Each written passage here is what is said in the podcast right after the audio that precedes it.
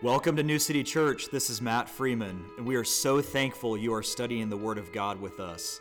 Jesus founded New City after our forever home, the New Jerusalem from Revelation 21. He wrote our mission statement to foster, strengthen, and grow an unashamed bride looking for Jesus' return. Let's lean completely on the anointing of the Holy Spirit to teach us all things from 1 John 2:27. God is so eager to teach you the depth of his word. Enjoy the study. All right, well before we get started, let's let's go to the Lord in prayer and we always want to petition the Holy Spirit as we open God's word here. So Lord, we just thank you so much for this time together. God, we pray that you would anoint this message, Lord, as we finish Hebrews chapter 12. We pray that your Holy Spirit, your anointing God from 1 John 2:27 would teach us everything about the danger of refusing you. And we pray that God you would give each one of us an urgency to live for you every single day. We love you and we praise your name this morning, God. In Jesus' name, amen. Amen. All right, we're going to finish. Oh, thank you. We're going to finish Hebrews chapter 12 today. It's the fifth and final warning. Uh, it's been a while between the fourth and the fifth warning in Hebrews, but if you remember, the entire book of Hebrews is structured around these five warnings to us, the believers. And on our outline here, the true and better response is faith. So we've gone through all of these kind of heavy theological discussions around. Remember, Jesus was the superior deliverer, he was our high priest. We talked a lot about our spiritual maturity in him, how we were under a new and better priestly covenant. He was a better sacrifice, it was once and for all. The, the veil was torn, and so we had access to an open house forever and then the Hall of Faith in chapter 11 about all these great people in the Bible and what they did in pressing on in faith by serving the Lord. And finally, chapter 12 is kind of the application chapter of, well, what do, what do we do with that then as believers? Well, our true and better response, like everyone in chapter 11, is to press on by faith. And if you don't press on by faith, there's a, there's a danger tied to it, which is these last few verses of chapter 12. It's the fifth and final warning of chapter 12. So if you remember, like I mentioned, the whole book is structured around these five warnings to the believer, to us. It starts off in chapter 2 with the danger of drifting, and each one of these builds upon the, uh, the other. Okay, it's a, it's a progression away from the Lord. You start to drift, then your heart is hardened because you are getting calloused to what God's ways are and what He would have you do. You fail to mature as a result. Then you start to commit willful sin. And then finally, you refuse God. And that's the progression. And remember, each warning builds upon the other, and it kind of culminates with ultimately apostasy. And then you see Jesus' response to that in Revelation 3:16 so then, because thou art lukewarm and neither cold nor hot, I will spew thee out of your mouth, my mouth, he said in Revelation 3:16. Now, that, that lukewarmness, remember Revelation 2 and 3, the seven letters to the seven churches, they are written to the believer. And so, what he's saying is when you are lukewarm and you're refusing him, you're, you, you can't be used for the kingdom in that way. He can't really encourage someone to move one way or the other when you live a life of indifference.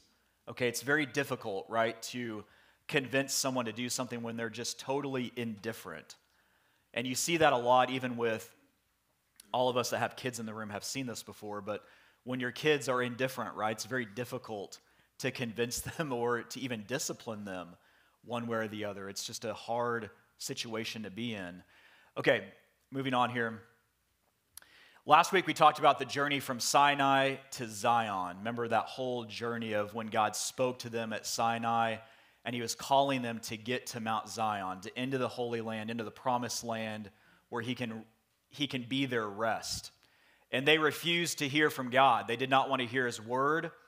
And as a result, the journey to Zion never materialized. Remember, that entire generation was killed off in the wilderness because they ultimately refused him in the, in the most extreme way, which was not taking him at his word to go in and to conquer those giants in the land. And remember, they sent in the 12 spies. Two of them came back, Joshua and Caleb, who believed God, and the other 10 refused him and denied him. And the entire congregation went along with the 10 that refused him. And as a result, they perished in the, in the wilderness. But you can see the progression and the result of all five of these warnings from the time the children of Israel institute the Passover to the point they are denied access in the promised land. So remember, they're saved by the blood, just like we are. We're saved by the blood of Jesus. They were saved by the blood of the Lamb in the Passover in Egypt. Now, just as a side note, the Passover feast is not a Levitical feast. Okay, and this is and this is important for us today to understand this. The Passover was instituted long before the Levitical feasts and the and the rituals and sacrifices and things. Now it's memorialized in it to continue holding the Passover, but most of those feasts are held and administered by the high priest or a priest of the tribe of Levi. The Passover is the only feast that is administered by the head of the household. It's not administered by a priest under the tribe of Levi. And this is so important for us today because if for all the men in the room that are married with kids, you as the head of your household have a responsibility to, administer your family in the Lord, to minister to them and to get them into that covering and to witness to them and to pray for them and to be a spiritual warrior for them. Okay, that's your responsibility. And I love how the Lord modeled that in the very Passover feast itself, that the head of the household administered that. It's amazing. So, everyone of fighting age, remember 20 plus years and older, passed away in the wilderness because they denied God. And God swore that they would not enter into the land because of their rebellion. They refused Him. And so they didn't enter into a place of rest. Now, entering the promised land, it's not the equivalent of entering heaven. Okay, so don't, don't try to kind of draw that analogy between the two. The promised land, there were still wars, that, but they were invited into an area of rest where Jesus was fighting those wars for them from Joshua 5. Okay, he fought the battle at Jericho. So, how does that relate to you and I today? It's a place of entering in a full submission to Christ so that He is ruler over your life, and your life is at a place of rest as a result. Because He's fighting your battles, He's leading your family, He's your provision, your source, He's taking care of you. And remember, Joshua and Caleb were the only two that believed and trusted God for that. So God rewarded them. Now, on, the, on these warnings, they are a progression from the danger of drifting all the way to the danger of refusing. And as I was studying this week and thinking through this, I, I was looking at them laid out, and I thought, well, after the danger of refusing, what's next? And I thought, well, then you probably start going back down. You start, you commit more willful sin, you fail to mature even more, your heart gets even more hard, and then you drift even further away. And so I, I was thinking, okay, it goes this way and then back. And I started asking the Lord. And again, everything I say up here, Acts 17 11 applies all, for everyone in the room. You've got to go test everything that Matt says against the Word of God on your own and make sure that it, it sounds right to you and, and is correct. But this, this danger of drifting, thank you, Chris. This danger, and or you can check with Chris. He can let you know either way but the danger of drifting to refusing, and it, and it goes back down. And I was asking the Lord, Lord, does this, does this progression move in both directions over time? And he said one thing to me. He said, it moves like a serpent. That's all he said. And when you look at it, I could see that now because you go from drifting to refusing and it curves back down to drifting, back through to refusing, and back through to drifting. And so I, I just love that he answered that for me um, because it is a progression. And we all know what the serpent represents, right? It represents Satan and the Nakash, the shining one. And anyway, so take that for what it's worth, but I think there's something deeper on that progression there. Okay, I want to start back in verse 12. We'll just read through a few of these verses that we've covered since uh, two weeks ago to today. Wherefore, lift up the hands which hang down and the feeble knees, and make straight paths for your feet, lest that which is lame be turned out of the way, but let it rather be healed. Follow peace with all men and holiness, without which no man shall see the Lord, looking diligently, lest any man fail of the grace of God, lest any root of bitterness springing up trouble you, and thereby many be defiled, lest there be any fornicator or profane person as Esau who for one morsel of meat sold his birthright. And remember, we went through the, the whole bitterness lesson on that is, that is a major door of the enemy. When you let bitterness take root, those demonic forces and the, and the enemy will get you so wrapped up in that that you will just stall in your walk with God. Just like Esau, he was bitter from the womb. Remember, God said that. And he, he was so indifferent and indignant about his birthright as the firstborn that he sold all of it for one just measly bowl of porridge with Jacob. Okay, in verse 17 here, for ye know that how that afterward, when he would have inherited the blessing, he was rejected, for he found no place of repentance, though he sought it carefully with tears.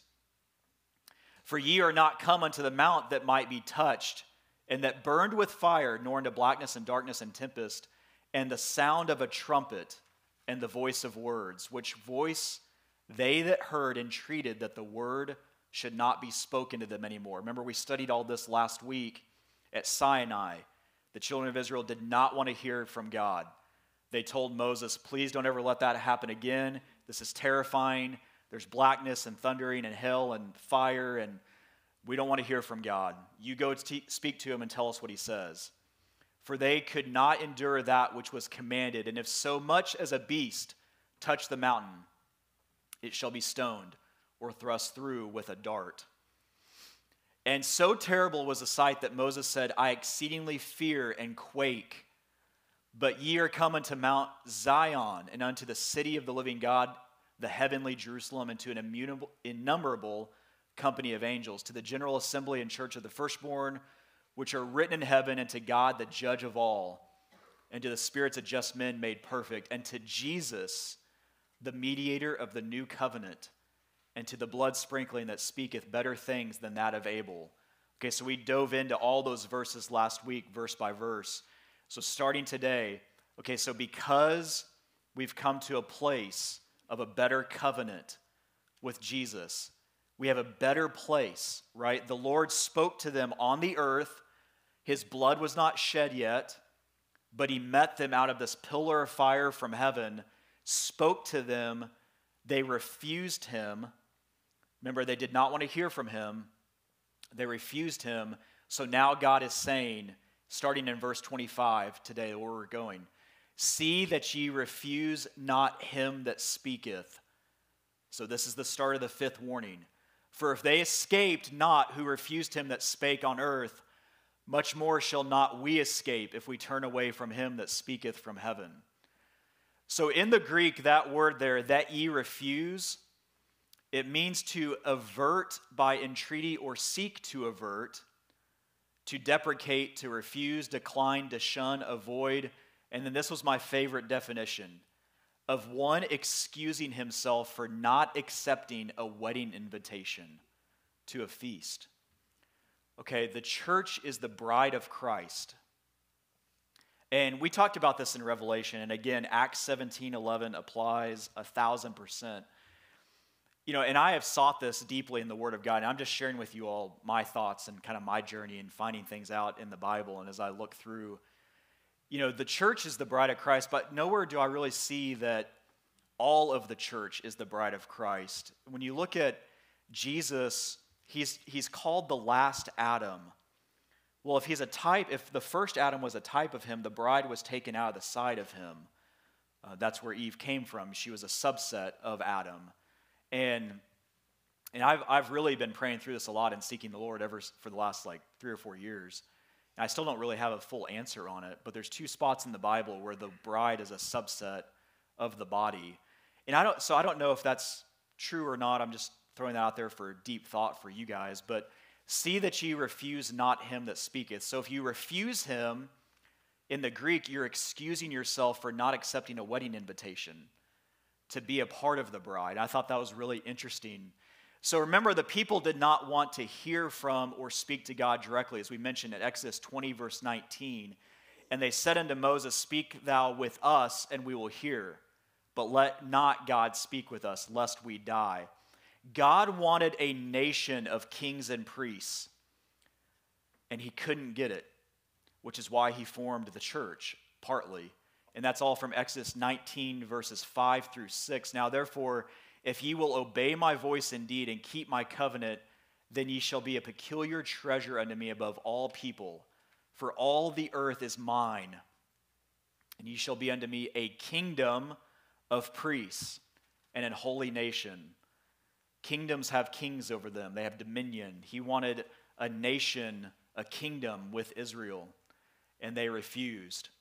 These are the words which thou shalt speak unto the children of Israel. Okay, and that same thing is what he wants today. That's why he calls us the church a royal priesthood.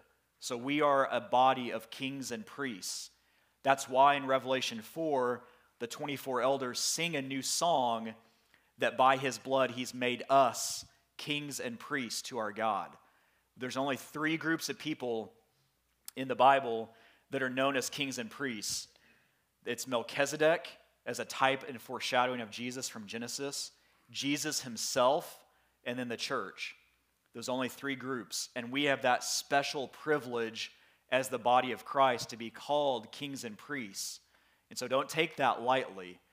But the final warning contrasts the children of Israel refusing God with Christians today doing the same thing. So if God came down to earth to speak to them directly and they could not escape, then what chance of escape do we have as Christians today when he speaks to us directly from the throne room of the universe. You know, he's speaking from a place of absolute righteous holiness in the presence of God where he sits on his throne today. Because when he speaks to us today, we have the, the third member of the Trinity indwelling in us, the Holy Spirit. So literally, he's speaking not just from heaven, but into us directly, not just through our ears, but in our spirit. And so, if they couldn't escape him, how much more can we escape in the situation that we're in? Do you see how God's drawing the parallel here? And he references this Exodus generation to, for us as Christians to look toward as an example in 1 Corinthians 10 1 through 12. So, when you read through that, you'll see that God has a lot of lessons for us. So, let's just take a few of these verses here in 1 Corinthians 10, starting in verse 1. Moreover, brethren, I would not that ye should be ignorant how that all our fathers were under the cloud and all passed through the sea and were all baptized unto Moses. Remember, their journey models us. They're saved by the blood in Egypt, by the blood of the Lamb, the Passover. They go through the sea in baptism. Their first fight, their first war, is when they strike the rock and get water and they fight Amalek. Remember, that's we studied that a couple weeks ago when Moses' hands fell they were losing the battle, and when his hands were lifted, when Joshua or Aaron and Hur were next to him lifting his hands, they were winning the war. Well, they weren't, they, they did not have a single battle in their lives until they had water. And what does water represent for us? The Holy Spirit. And I, I will argue, or, or my observation there for all of us is that you're really, once you're saved, you're kind of, you're there and you get the Holy Spirit, though, that's when the war starts. The war really starts for you when you get the water, when you get the Holy Spirit. That's when they first fought Amalek. All were baptized and did eat of the same spiritual meat. We talked a lot about manna and did all drink the same spiritual drink, for they drank of that spiritual rock that followed them, and that rock was Christ. Now, this is fascinating because nowhere in the Old Testament does that rock, does it say that rock followed them around. But can you imagine this giant stone following them on their journeys. And but it was it modeled Christ. And remember, The first time they needed water, God told Moses, Strike the rock, and the water gushed out to all of them. The second time, he said, Speak to the rock. And Moses was angry with the children of Israel because he was, they were driving him crazy. They wouldn't listen to him, they rejected him, he and Aaron. He's sitting there pleading with God, Lord, what did you give me? Why are there millions of people that want to kill me at any moment, that hate me for bringing them out of Egypt? And I didn't do anything. All I did was just do what you said. And so he's angry with them, so he strikes the rock the second time, and that's when God gets angry with him. Remember, God, from that point, God says, Okay, you're, you're done. Your ministry is finished. I told you to speak to it, you struck it, so you can see the promised land, but you will never lead the children of Israel into it. And what he was supposed to do was model Christ's first and second coming, where he struck the first time and the second time he speaks. So he was supposed to model that, but he, he got angry and let his emotions get the best of him. In verse 5, but with many of them, God was not well pleased, for they were overthrown in the wilderness. Now, these things were uh, are examples to the intent we should not lust after evil things, as they also lusted. Neither be ye idolaters, as were some of them. As it is written, the people sat down to eat and drink and rose up to play. Neither let us commit fornication, as some of them committed and fell in one day three and twenty thousand. So 23,000, if you remember that from the Old Testament. Neither let us tempt Christ, as some of them also tempted and were destroyed of serpents. Now remember that whole event. They were tempting and murmuring and mad at God and, and saying all these bad things about him. And then God sent these fiery serpents into the camp that were biting and killing people. And Moses runs to him, Lord, what do I do? And God said, Okay, make a brazen serpent, put on a pole, and lift it up in the wilderness. And anyone that looks to it will be healed. And so in that, in that, nowhere in the Old Testament is that story explained until you get to Jesus and, and his discourse with Nicodemus in John 3. But just like Moses raised the serpent in the wilderness, so must the Son of Man be lifted up.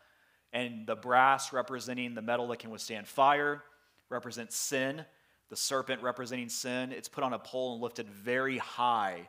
It was on a mountain so that anyone in the camp of these millions of people could see it from wherever they were.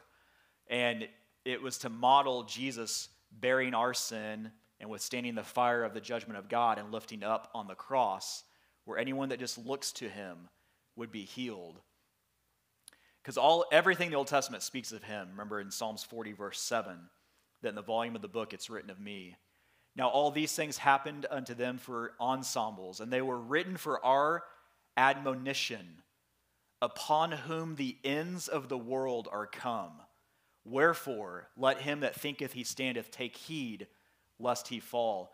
Now, that verse 11 is interesting, on whom the end of the worlds are come. We are in the end times as the church. Uh, the last days started as soon as the church was formed and they, are, they have been accelerating since Israel became a nation on May 14th of 1948. But in any case, back to verse 25 here. We're in the same danger as the generation from the Exodus. That's, that's the point. We can close off our ears from hearing God. And seven times in Revelation 2 and 3, God admonishes us He that hath an ear, let him hear what the Spirit saith unto the churches. So we've got to have our ears in the Spirit open to what God is saying to us in our lives. Not just us individually, but us as a church, us as families, our children, how to lead our lives. Okay, in, in Hebrews 12, verse 19, you remember, in the sound of the trumpet and the voice of words, which voice they that heard entreated that the word should not be spoken to them anymore. Not be spoken to them anymore. They, they were spiritually blinded at that moment because they didn't want to hear anything from God. Okay, so God's voice shook the earth back then. Now, the second time, it will shake not only the earth, but it will shake the heavens. And that's what he's meaning here in verse 26. Moving on, to Hebrews 12. Whose voice then shook the earth, but now he hath promised, saying, Yet once more I will shake not the earth only, but also heaven. So he shook the earth, and this is referenced in Judges 5, verses 4 through 5. Lord, when thou wentest out of Seir, when thou marchest out of the field of Edom, the earth trembled, and the heavens dropped, and the clouds also dropped water.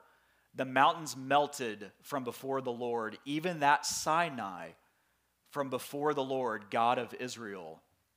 And this this is also referenced, you can look these up in your notes Psalm 68, verses 8 and 9, 77, verse 18, Psalms 114, verse 7. But he also promised to shake the heavens. Now, just understand the picture of God shaking the earth on Sinai. He marched to Sinai, and literally mountains were melting before him. And then there's this pillar of fire scorching the top of the mountain, stretching all the way through our galaxy to the ends of the universe, that fire coming from the throne room of heaven. Okay, that I can understand and relate a little bit of how that would be terrifying. You know, to see the mountains literally just melting down in this giant earthquake happening, and Moses and the Lord saying, Okay, come here, guys, I got something to share with you. You know, I, I don't know that many of us would be sprinting to that environment, but if you had trusted and you truly trusted in the Lord from what he did in the Exodus event, you probably would have been. because, but just keep in mind, there's no faith in anything you see. Remember Hebrews 11 1, uh, faith is the evidence of things not seen. And so they should have had faith in his word and run to him, not what they were seeing with the mountains melting and this pillar of fire, you know, etc. But speaking from heaven, he's going to shake not only the earth, but also heaven. So this is a quote from Haggai 2 6 through 7. For thus saith the Lord of hosts, Yet once it is a little while, and I will shake the heavens and the earth and the sea and the dry land, and I will shake all nations, and the desire of all nations shall come, and I will fill this house with glory, saith the Lord of hosts. Okay, the desire of all nations, that's not a, necessarily a good desire. Uh, most nations want to be at war with God. So in Haggai 2 6 and 7, he will shake the nations, all nations, and the desire of all nations shall come. He's making a reference to Revelation 19 when Jesus returns on the earth and vanquishes all the nations who surround Jerusalem. Okay, and that's in the second coming of Christ. So in Haggai, that desire of all nations, he's referencing from Psalms 2. Remember, we studied that last week in Psalms 2 that all the nations want to cut asunder the bands of God off of them and go to war, knowingly go to war with Christ. I still I cannot think of anything uh, more ridiculous than to say, "Yeah, I'll take up arms against God." That that is not going to end well for them. Uh, we see it in Zechariah 14. They literally melt at the word of his mouth. Okay, shaking the heavens. It occurs during the tribulation before Jesus returns in Revelation 19 to establish the millennial kingdom. And this is referenced in Isaiah 13, starting in verse 6. Howl ye, for the day of the Lord is at hand. It shall come as a destruction from the Almighty. Therefore shall all hands be faint, and every man's heart shall melt and they shall be afraid. Pangs and sorrows shall take hold of them. They shall be in pain as a woman that travaileth. Now, anywhere in the Old Testament you see a reference to a woman in travail or in labor pains or bringing forth a child, if it's talking in a prophetic nature, it's always speaking of the end times, that seven year tribulation, because Jacob will be as a woman in travail from Jeremiah. That's the time of Jacob's trouble of the grieving nation of Israel bringing forth back the Messiah. It's an analogy that God uses. They shall be amazed at one at another, their faces shall be as flames. Behold, the day of the Lord cometh, cruel both with wrath and fierce anger. This is verse 9. To lay the land desolate, and he shall destroy the sinners thereof out of it, for the stars of heaven and the constellations thereof shall not give their light. Okay, he's getting into a lot of physics discussions now about the end times. The sun shall be darkened and is going forth, and the moon shall not cause her light to shine. And I will punish the world for their evil and the wicked for their iniquity, and I will cause the arrogancy of the proud to cease, and will lay low the haughtiness of the terrible. I will make a man more precious than fine gold, even a man more a man than the golden wedge of Ophir. Now, if you want to go chase that on your own, the golden wedge of Ophir, that's interesting. But a man more precious. Why is gold precious? Because it's rare, right? It's hard to find, it's hard to, to dig out, you've got to refine it. In the end times, this is exactly what Jesus meant when he said, Unless those days be shortened, no flesh would survive. And what he's saying is that there, mankind will be so little left at the end of that seven year period when he returns. He's even referencing that in Isaiah 13 that man will be more precious than gold at that point. It will be hard to find people.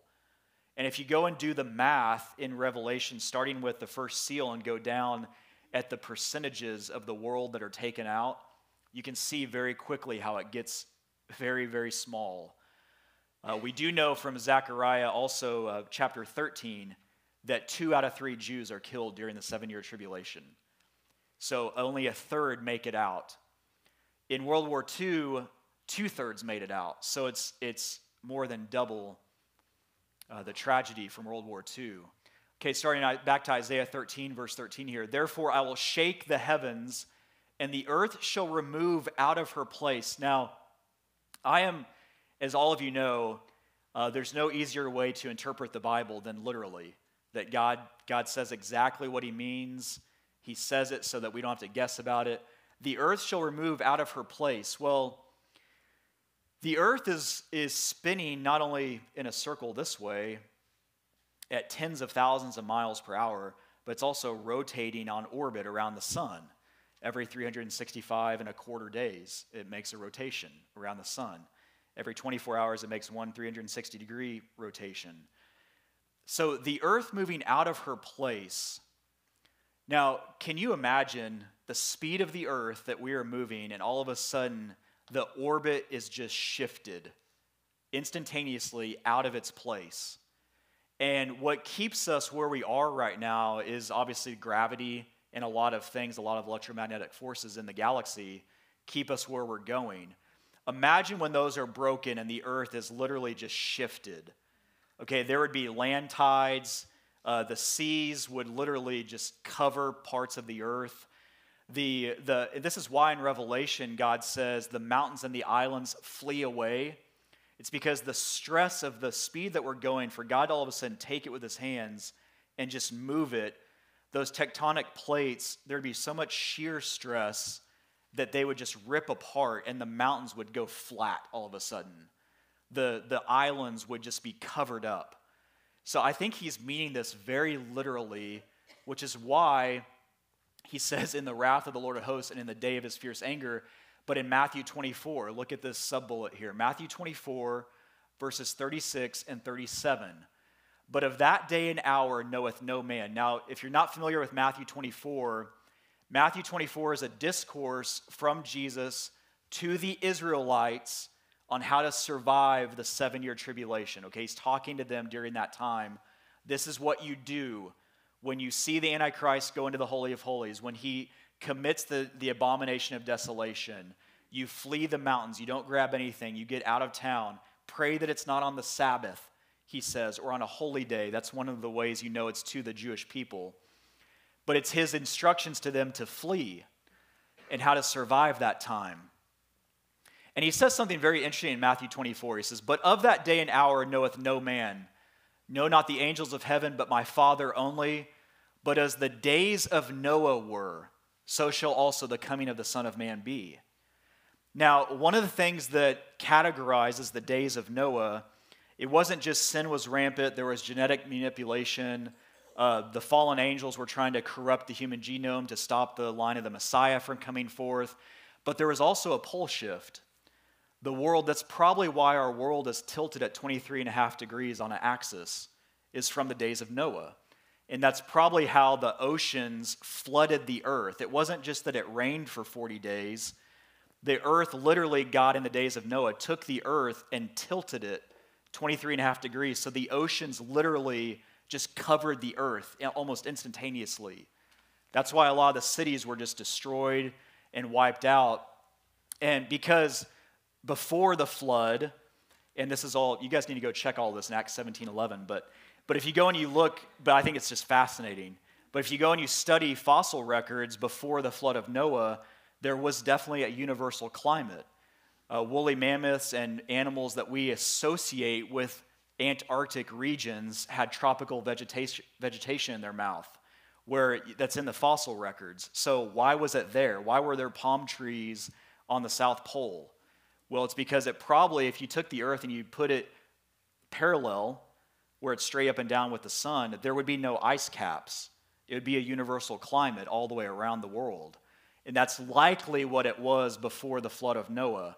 And so there's a lot more going on in the universe than just, well, it rained for 40 days. I think the Lord did something radical. And he's making a reference to it here in Isaiah 13 and shaking the earth and the heavens and moving the earth out of her place again in the end times. Because otherwise, how would nobody know the day nor the hour? Because he's saying in Matthew 24, in that time, in that seven year tribulation, no man's going to know the time of day. No man will know the day nor the hour. Do you see the connection? And so, and we're going to look at this in just a second, but if the earth was removed out of her place, it would wobble around like a drunkard, not there'd be no consistency. The sun would come up for a second, it'd go away. The moon would come out maybe for 3 days straight, then go away. It would just wobble around space with no consistency. And he prophesies that in Isaiah here in a minute, we're going to look at.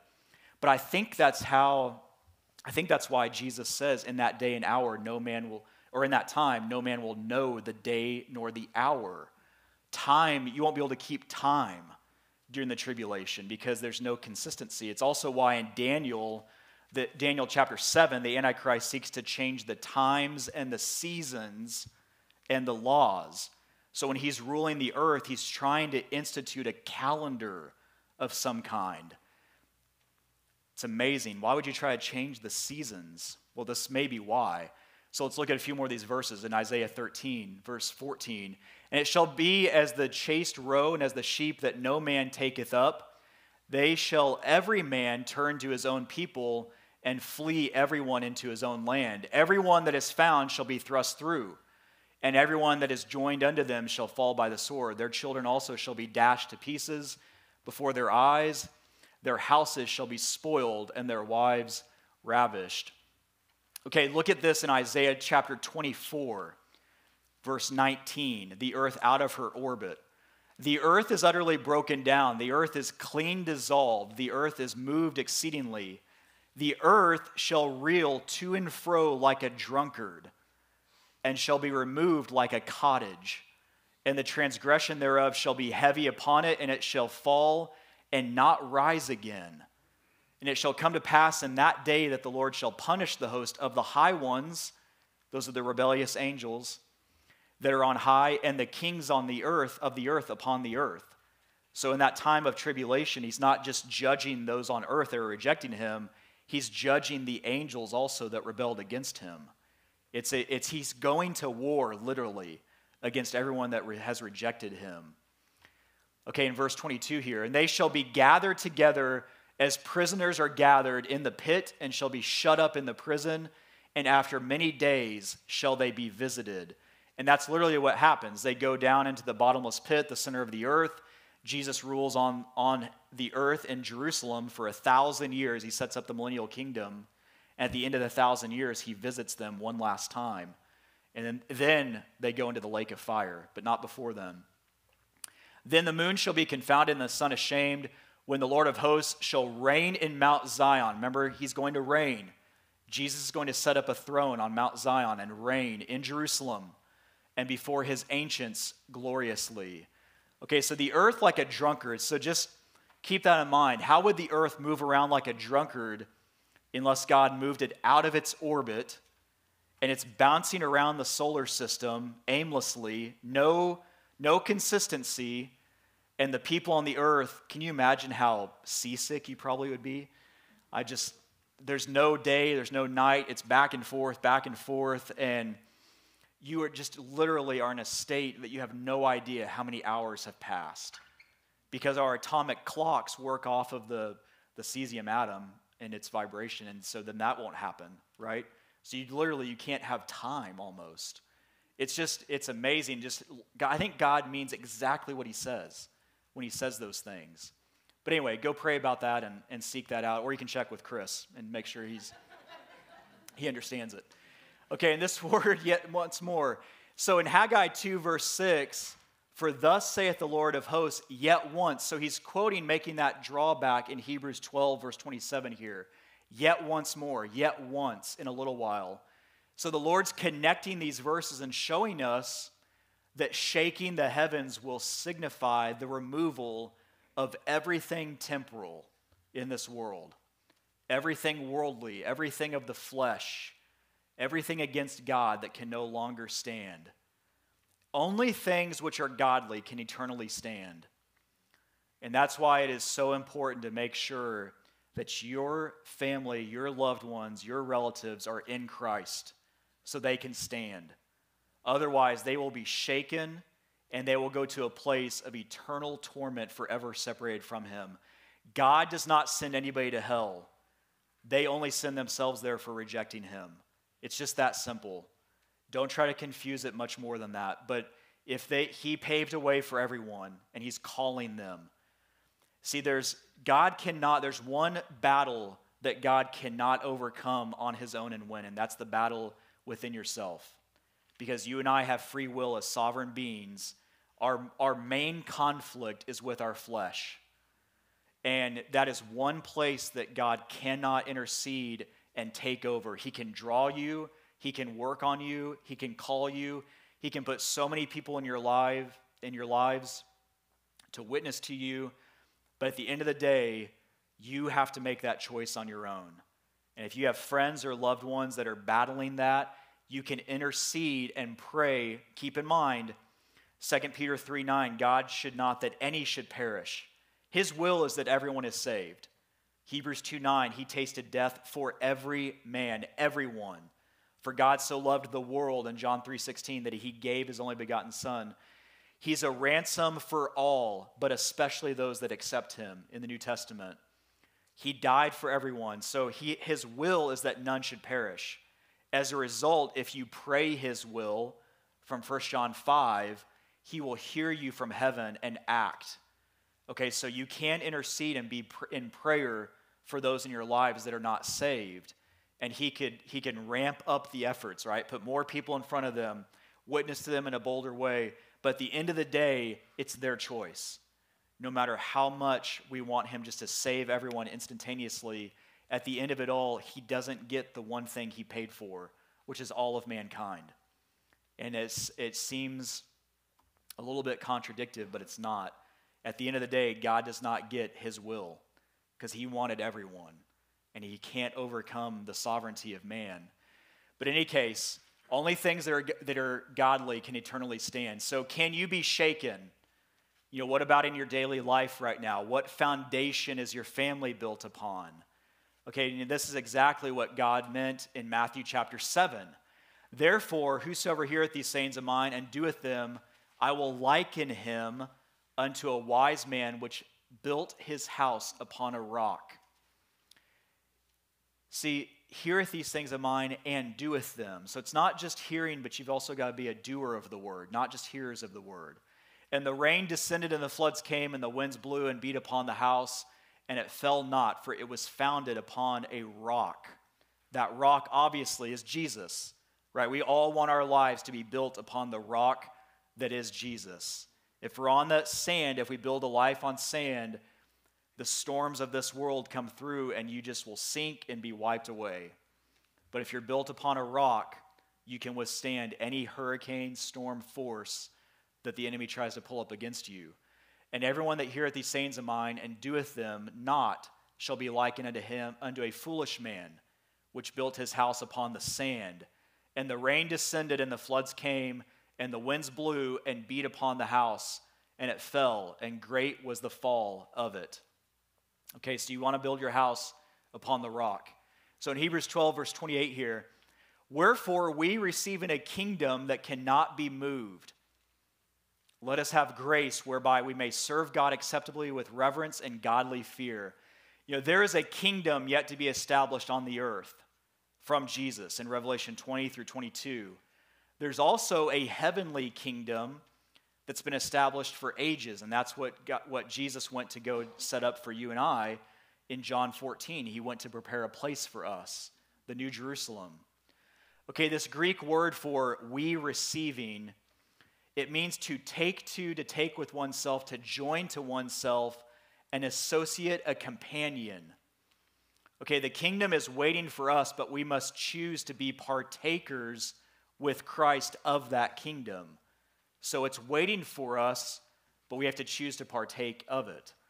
And the end of the verse gives us a hint of how to be a partaker with Christ, whereby we may serve God acceptably with reverence and godly fear. And then the final verse for today in Hebrews 12, verse 29 For our God is a consuming fire. What a way to end the chapter hey, re, hey re, uh, receive this kingdom that cannot be shaken with godly reverence and fear. And oh, by the way, our God is a consuming fire. And so you better, you better take this serious. But the, here the Lord is quoting Deuteronomy 4, verse 24 For the Lord thy God is a consuming fire, even a jealous God. See, he's jealous for your affection and all of you, not just a piece of you. God wants to be number one on a list of one not one on a list of a thousand or three on a list of three million. He wants to be the one thing in your life. And when he's not, he's jealous for you. He's jealous for your affection. He's jealous for your time, your attention, your talents, right? What he puts you here to do. And the closer you get to the Son, S O N, nothing of the flesh in this world can survive. Nothing can your flesh will melt away, and the only thing that's left is what is in the spirit of you being born again. Because his nature is a consuming and refining fire. It's a requirement to get as close as possible that everything melt away. It's not something that he necessarily does, it's his very nature. You know, again, try taking anything from the earth and launching it into space and see how close it gets to the SUN before it melts. It's not going to get very close. It's because the nature of that is a consuming fire. And like Jesus as a refining fire, the closer you get to him, the more you realize, I need to stop caring about that so much. I need to not pick up that offense. I need to uh, get rid of this, whatever this is in my life. I need to uproot this. I need to get on my knees because my feet are melting away here. and I need, I need to get down. Think about when John in Revelation 1 saw Jesus, the, the glorified, ruling, reigning Christ. His eyes were as a flame of fire. And that's his nature. That's who he is as our king. And he wants everything of this world to melt away. It's just that simple. So, to close out here, we cannot forsake our inheritance in this eternal kingdom because we are receiving a kingdom that cannot be shaken. That's the key as chapter 12 closes out here a kingdom that cannot be shaken. And great loss is waiting those that fail to be repentant, cling to Jesus, and press onward in his call. Again, all he wants is repentant obedience. That's it. That's all he's looking for our hearts that are willing to turn to him and submit to him. Okay, so remember our warnings to heed the danger of drifting, your heart gets hardened, you fail to mature, you commit willful sin, and then you refuse God.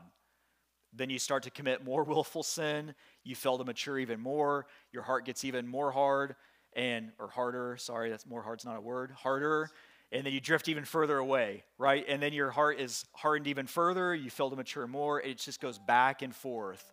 And it's this progression that leads down this road to apostasy. And that's unfortunately according to a lot of verses in the New Testament, that's unfortunately how, how the most of the church, the body of Christ, ends in the end times before the rapture. Uh, that's why, remember, those seven letters of the seven churches, they are written in a progression from the church of Ephesus to the church of Laodicea, and they lay out in advance the entire history of the church. And each of those letters it, it uh, models a chunk of time in history when you go back and study those. And so the church, the, the end time church, the church of Laodicea, ends mostly lukewarm and indifferent for God. And there's a lot to that, but a lot of that is because most of the church has not simply stuck to and studied the Word of God for the last 60 or 70 years. And so it's allowed this gigantic void of indifference and false doctrine and false teaching creeps in, and the people aren't fed the Word of God, and so they just buy it, right? Because in a famine, you'll eat anything. And so anybody can get on stage and say anything, and the people just eat it up because they're starving for something from the Word of God. But look what Jesus said here. So, not forsaking our inheritance, it's up to us, right? Revelation 3, verse 11. Behold, I come quickly, hold that fast which thou hast, that no man take thy crown. You have something laid up for you in heaven that you can lose. If you are indifferent and reject God, it's not your salvation, it's a place in the kingdom with Him, it's an inheritance. And that's why God lists out these five crowns in the New Testament. I don't think these are an all inclusive list. There's probably an infinite number of crowns. And we know they have to be in some type of hyper dimension because when Jesus returns, they're stacked so, so high. He has all of these many crowns.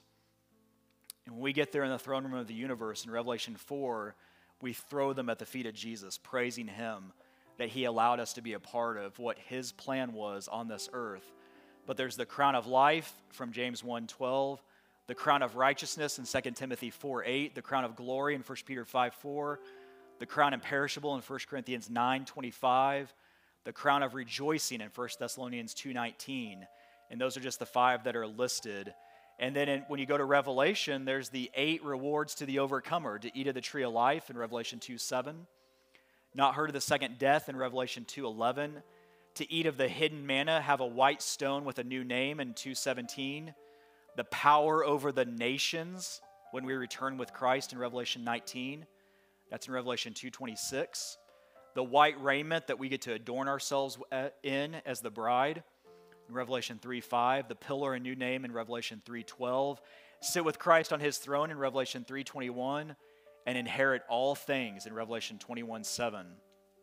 Those are all rewards to the overcomer. So, what does it mean to become an overcomer? Well, first you have to be born again. Then you just have to have a simple heart of obedience and repentance towards God. Okay, you remain loyal to God in Revelation 2 1 through 3, you don't lose your first love. Remember, the church at Ephesus lost its first love of Christ.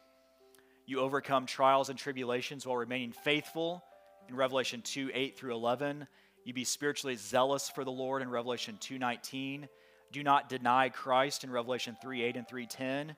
Don't defile your garments in Revelation 3 4. And keep the word of his patience in Revelation 3 10.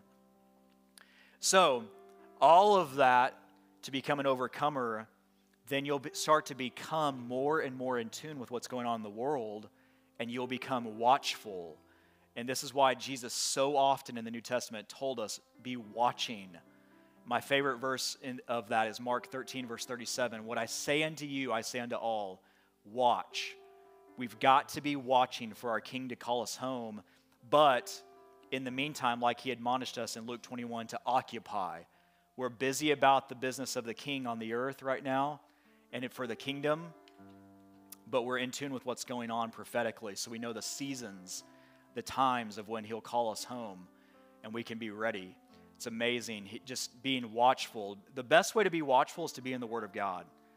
Because the more you're in the Word of God, then the more you're in tune with what His prophetic word lays out. And then as you hear headlines, they're like filtered through the Spirit in you, and you start to see okay, wow, we, we all of a sudden need something to buy, sell, and trade. I know where this comes from in Revelation 13. It's, um, it's amazing how there's, there's just a lot going on in the world since 2020 that we need to be aware of and in tune with because it's, it's all a precursor for the church being raptured out of here. But if you're listening to this and you haven't become born again, it's really simple. Romans 10 9 that if thou shalt confess with thy mouth the Lord Jesus and shalt believe in thine heart that God hath raised him from the dead, you shall be saved. You're instantaneously born again. You can never lose your salvation. How can one be unborn that is born? That's why Jesus used that, that analogy with Nicodemus in John 3. You must be born again in the Spirit. So if you've, if you've come across this, if you're here today and you need to know Jesus as your Savior, come find one of us. We can help you with that. But if you're watching this online and, and you don't know the Lord, get, please do not delay. Get into the ark before that door closes. Lord, we thank you so much for this time together. God, we thank you that you've laid out these five warnings that culminate with not refusing you. God, we pray that none of us would refuse your call on our lives. And God, we thank you that you have promised in Revelation to keep us from the very time of trouble that is to come upon the whole earth. Lord, we pray for those that are listening that do not know you. God, we pray that you stir in their lives that you move heaven and earth to fight for them, to draw them to you, to call them, place people over and over and over in their lives every day that are a living witness to them of your truth and your salvation. God, let them lay on their knees in submission to you. Lord, you do not want anyone to perish. And God, we know that we have confidence you will hear us from 1 John 5 when we pray anything according to your will. So, Lord, we love you. We thank you again for Hebrews 12. We pray that you'd be with us in this week ahead and all that you have for us in 2023, God. We thank you for the call on our lives. Let us serve you humbly and in full submission to your will in our lives and our households, God. In Jesus' name we pray. Amen.